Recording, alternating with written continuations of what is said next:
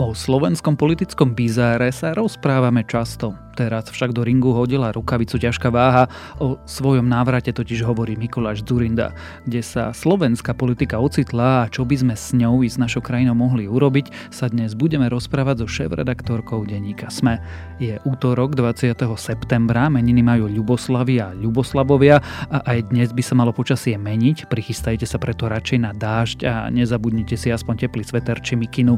Denné maxima by sa mali pohybovať medzi 9 a 16 stupňami. Počúvate Dobré ráno, denný podcast denníka SME s Tomášom Prokopčákom a pripomínam, že ak sa nás chcete čosi spýtať na vojnu na Ukrajine, ešte dnes nám môžete posielať vaše otázky na adresu dobrerano@sme.sk. Vaše otázky, expertné odpovede na ne si potom môžete vypočuť vo štvrtkovej epizóde. Zbalte sa na cesty do 8-miestneho mikrobusu Ford Tourneo Custom. Či už potrebujete odviesť veľkú rodinu alebo obrovské množstvo vecí, Tourneo Custom je pripravený na všetky situácie. Vychutnajte si pohodlie kdekoľvek si sadnete a užite si bezpečnú jazdu s modernými technológiami. Príďte do predajne Autopolis Bratislava a Ford Tourneo Custom s výkonným dízlovým motorom môže byť váš už na jeseň. Presvedčte sa na www.autopolis.sk alebo v predajni Autopolis na Panónskej. Dnešné správy ovplyvniť nemôžete. Ale dopad inflácie na vaše úspory áno. Uložte ich v JNT banke na dvojročný termínovaný vklad s najvyšším úročením na trhu. JNT banka. Expert na investície. A teraz už krátky prehľad správ. Ak sa nič mimoriadne nestane, Slovensko bude mať dosť plynu. Včera to v Rádiu Express potvrdil nový minister hospodárstva Karel Hirman. Tiež sa zastropujú ceny energií, pričom nová legislatíva by sa mala začať prijímať už od zajtra. Exiskára Petra Tóta včera predviedli na súd, nakoniec ale súd rozhodol, že nemusí vypovedať a nedostane za to ani pokutu. Z pojednávania však vyšlo najavo, že Tóth je obvinený v dvoch veciach. Prvá súvisí s portálom Na pranieri, druhá so sledovaním novinárov. Majú to byť prečiny porušenia dôvernosti a zločin vydierania. Ceny potravín, najmä chleba, zeleniny a mäsa zdražili, pričom Slovensko patrí ku krajinám, kde bola cena chleba najpredraženejšia. Kvôli ruskej invázii na Ukrajine rastli ceny v Únii v priemere o 18% medziročne, na Slovensku však o 32%. Joe Biden varoval Vladimíra Putina, že použitie jadrových alebo iných nekonvenčných zbraní proti Ukrajine by vyvolalo následnú reakciu USA. Americký prezident to povedal v rozhovore pre CBS. Dodal, že Ukrajinci práve porážajú Rusko a víťazstvo pre Kyjev bude, keď Rusko z Ukrajiny úplne vytlačia. Včera sa Británia lúčila s kráľovnou Alžbetou II. Pochovaná je v kaplnke svätého Juraja na hrade Windsor vedľa manžela princa Filipa. Slovensko na štátnom pohrebe zastupovala prezidentka Zuzana Čaputová. Ak vás správy zaujali, viac nových nájdete na webe denníka SME alebo v aplikácii denníka SME.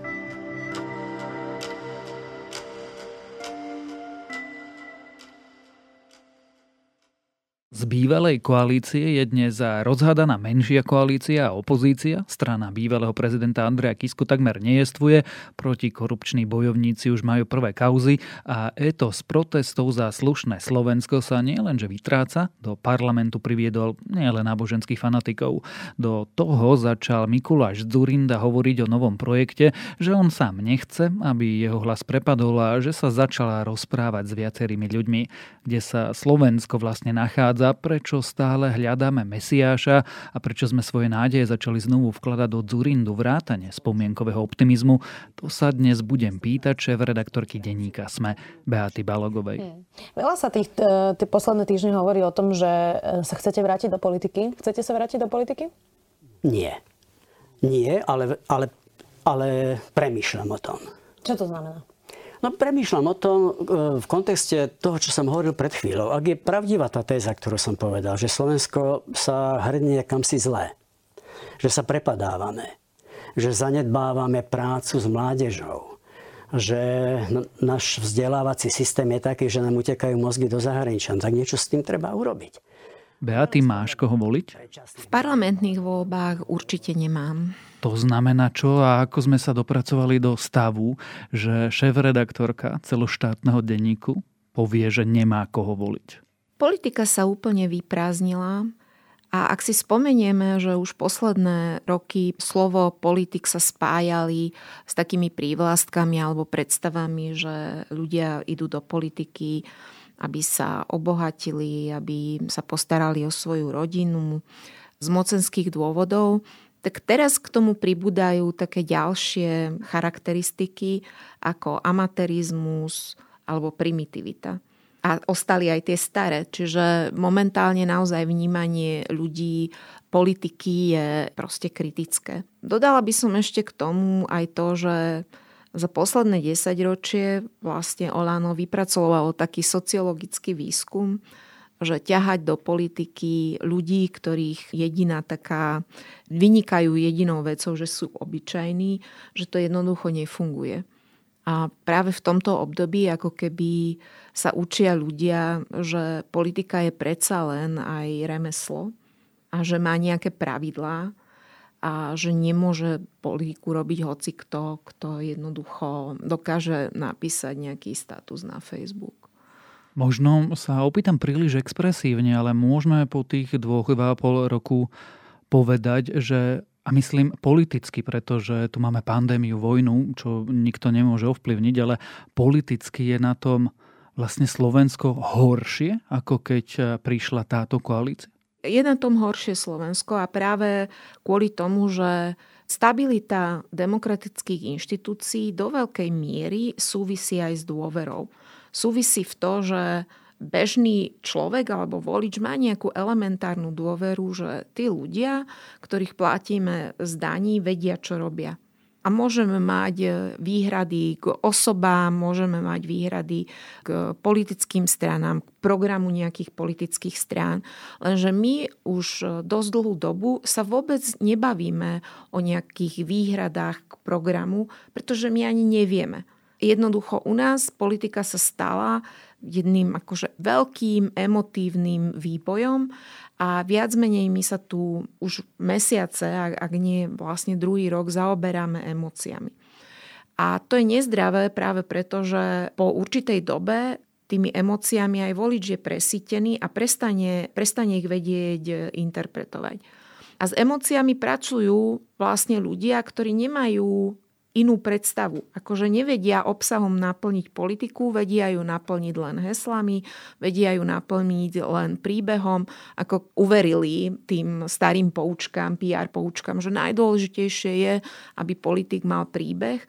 Len aj tie príbehy, ktoré rozprávajú, vlastne strácajú nejaký zmysel pre väčšinu ľudí.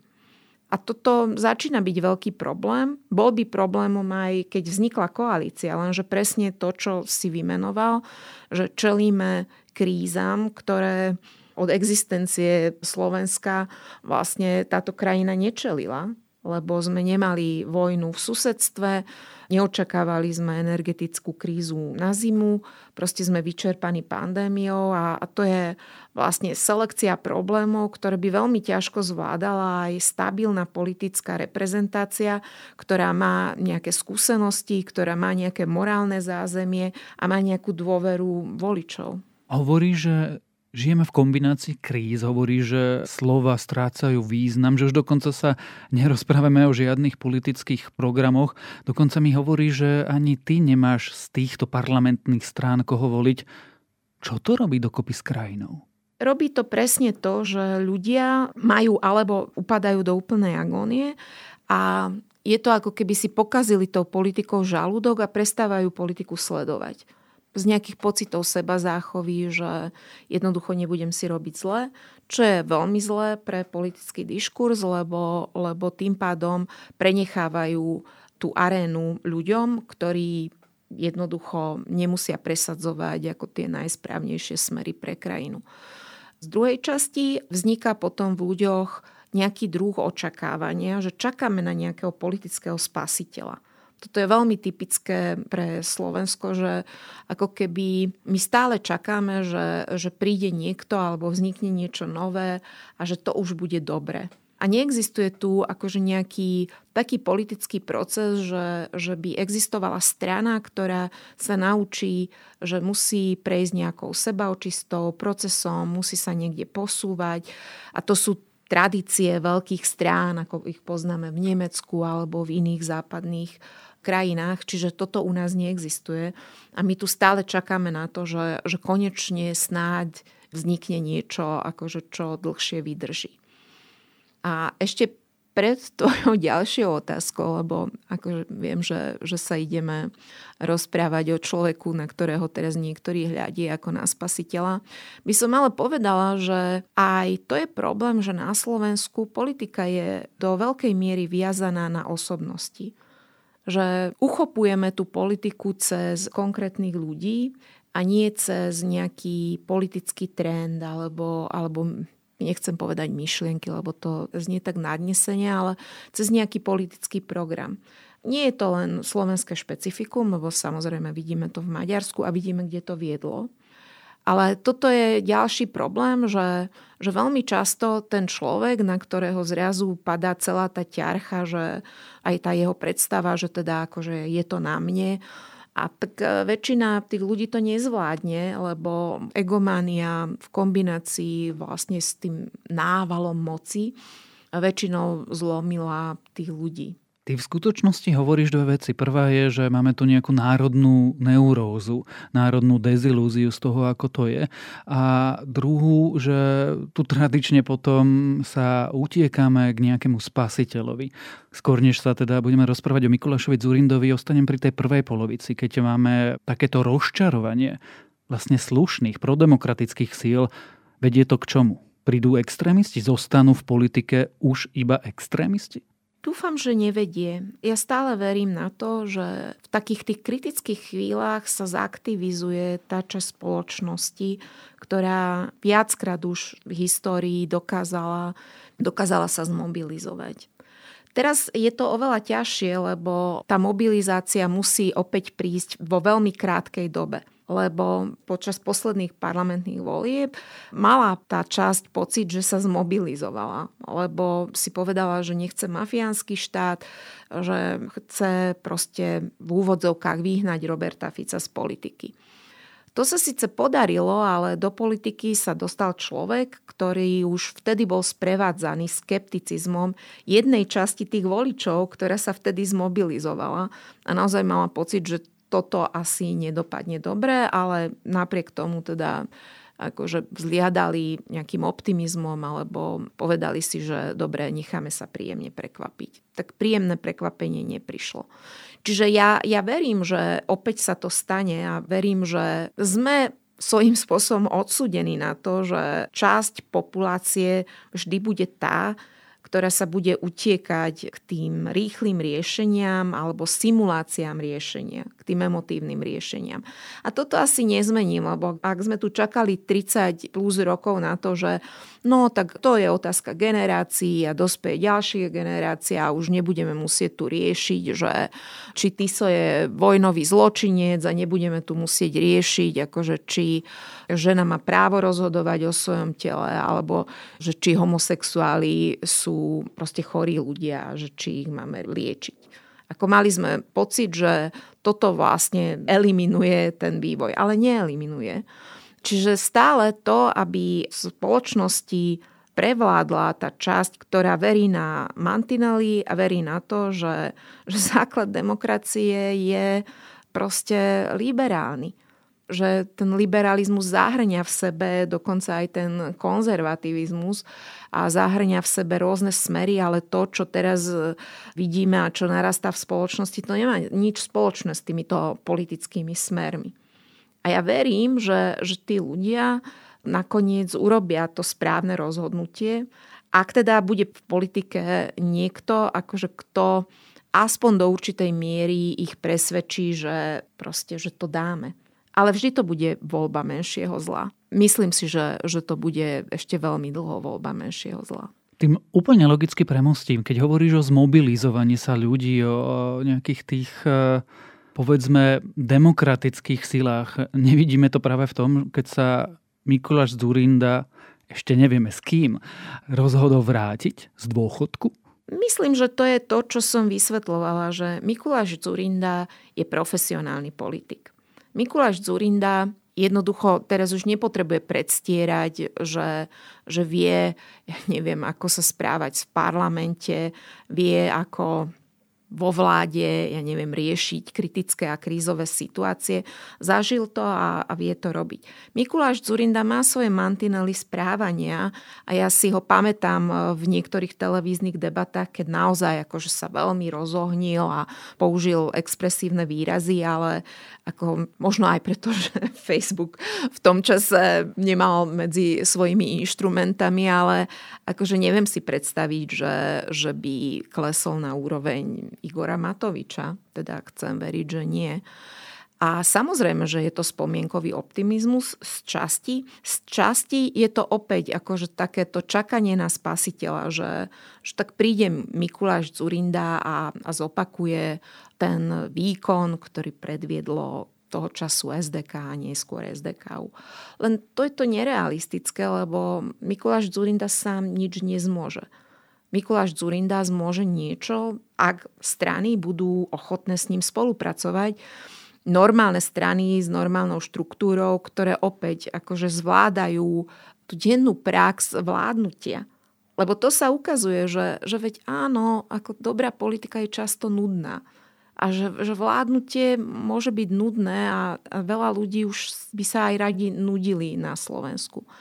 A teda okolo Dzurindu sa samozrejme momentálne vytvárajú také mýty a zabúda sa aj na tie negatívne stránky už konca jeho vládnutia, keď Mikuláš Dzurinda už neodhadol, kedy je ten správny čas odísť, keď Mikuláš Dzurinda tiež vládol menšinovou vládou a naozaj sa okolo neho vytvárali aj podozrenia, kupovania poslaneckých hlasov.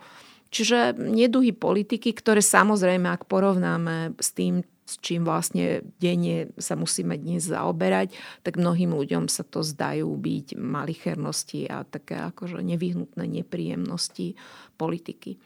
Ale možno by som dodala ešte jednu vec, že Mikuláš Dzurinda ako osoba predstavuje nejakú myšlienku v hlavách mnohých ľudí, že to je tá myšlienka normálnosti.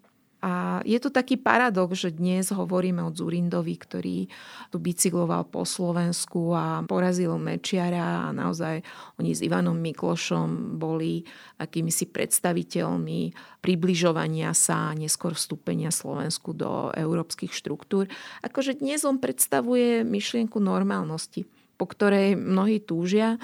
Ale to vôbec neznamená, že Mikuláš Dzurinda by mal konkrétne riešenia na tie krízy, ktorým dnes čelíme. A ja neviem, či vlastne akože v tej každodennej rutine politiky, či by to on dal. To ja neviem. Pre mňa je trochu zvláštne a bizarné, že keď som takmer pred 20 rokmi prichádzal do SME, rozprávali sme sa o Mikulášovi Dzurindovi a dnes sa znovu rozprávame o Mikulášovi Dzurindovi, ale ja to možno až brutálne zjednoduším, ale... Je návrat Mikuláša Dzurindu do politiky dobrou alebo zlou správou? O Slovensku špeciálne. To, že sa musíme rozprávať o návrate Mikuláša Dzurindu je zlou správou, lebo to znamená, že za celé tie roky slovenská politika nevyprodukovala stálice politické a nevyprodukovala taký stred politický, ktorý by bol akceptovateľný pre väčšinu voličov na Slovensku. Znamená to aj to, že väčšina politických projektov, ktoré sa rozbiehali po rozpade SDKU, tak neúspeli.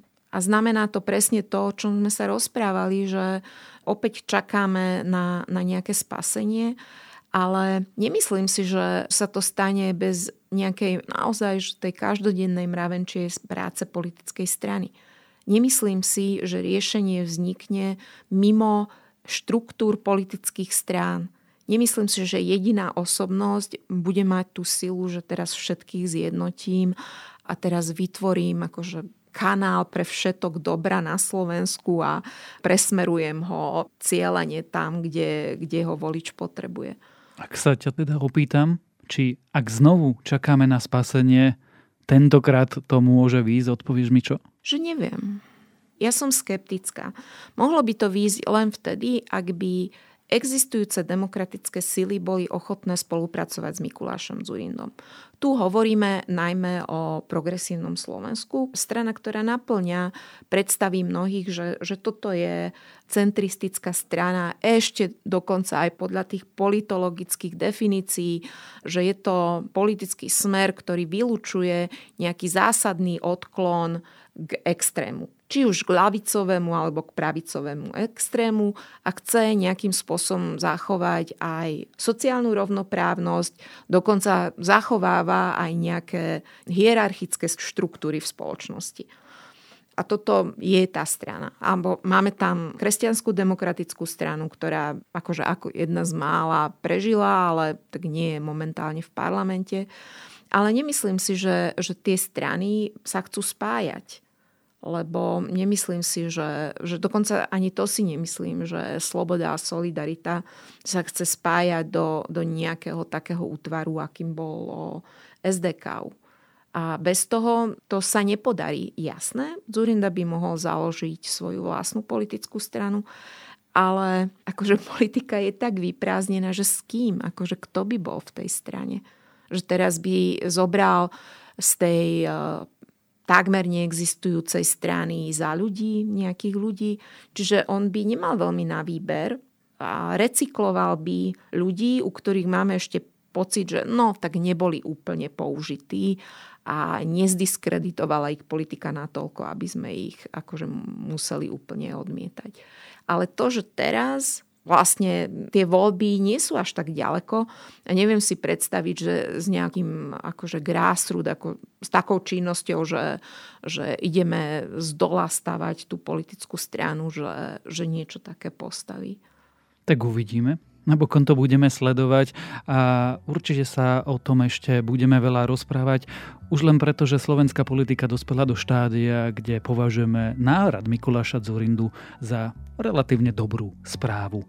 O slovenskej politike a o tom, ako by mohla, mala aj vyzerá, sme sa rozprávali so šéfredaktorkou denníka SME, Beatou Balogovou.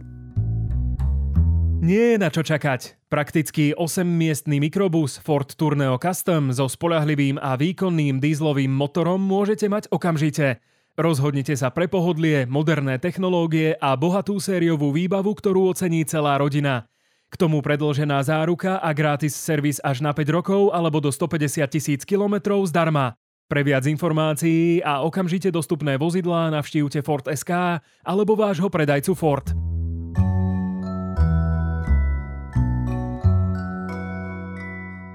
Máme nový podcast a nielen preto je môjim dnešným odporúčaním. O medicíne i o našom zdraví totiž koluje množstvo mýtov, množstvo dezinformácií a nepresností, pritom sa stačí držať vedy a faktov. A práve o to sa bude každý týždeň pokúšať náš nový týždenný podcast o zdraví Vizita. Viac už jeho moderátorka Denisa Koleničová. Prečo kolagén nie je žiadnym zázrakom ani skratkou k zdraviu? Prečo je dôležité očkovanie proti chrípke? A ako je to s vitamínmi a čo má imunita spoločne s črevnou mikroflórou? Ja som Denisa Koleničová a na všetky tieto otázky budeme hľadať odpovede v novom týždennom podcaste denníka SME Vizita. Spolu s hostkami a hostiami sa budeme rozprávať o zdraví aj chorobách, o tom, čo funguje aj čo nefunguje, alebo kedy vám predajcovia liečivých zázrakov len obyčajne klamú. Podcast Vizita nájdete každý útorok vo vašich podcastových aplikáciách, ako aj na sme.sk. Prvú epizódu podcastu Vizita si môžete vypočuť už dnes. Doktorka Lívia Hlaváčková v ňom vysvetľuje, akú funkciu zohráva kolagén v našom tele a či je potrebné ho dopĺňať vo forme výživových doplnkov, ktoré propagujú influencerky. Nezabudnite ho začať odoberať vo vašej obľúbenej aplikácii alebo na Spotify. A to je na dnes všetko. Dávajte na seba pozor. Počúvali ste Dobré ráno. Áno, denný podcast denníka SME s Tomášom Prokopčákom a pripomínam, že dnes vychádza aj nová epizóda podcastu Pravidelná dávka a Všesvet nás tentokrát zoberie do Iraku.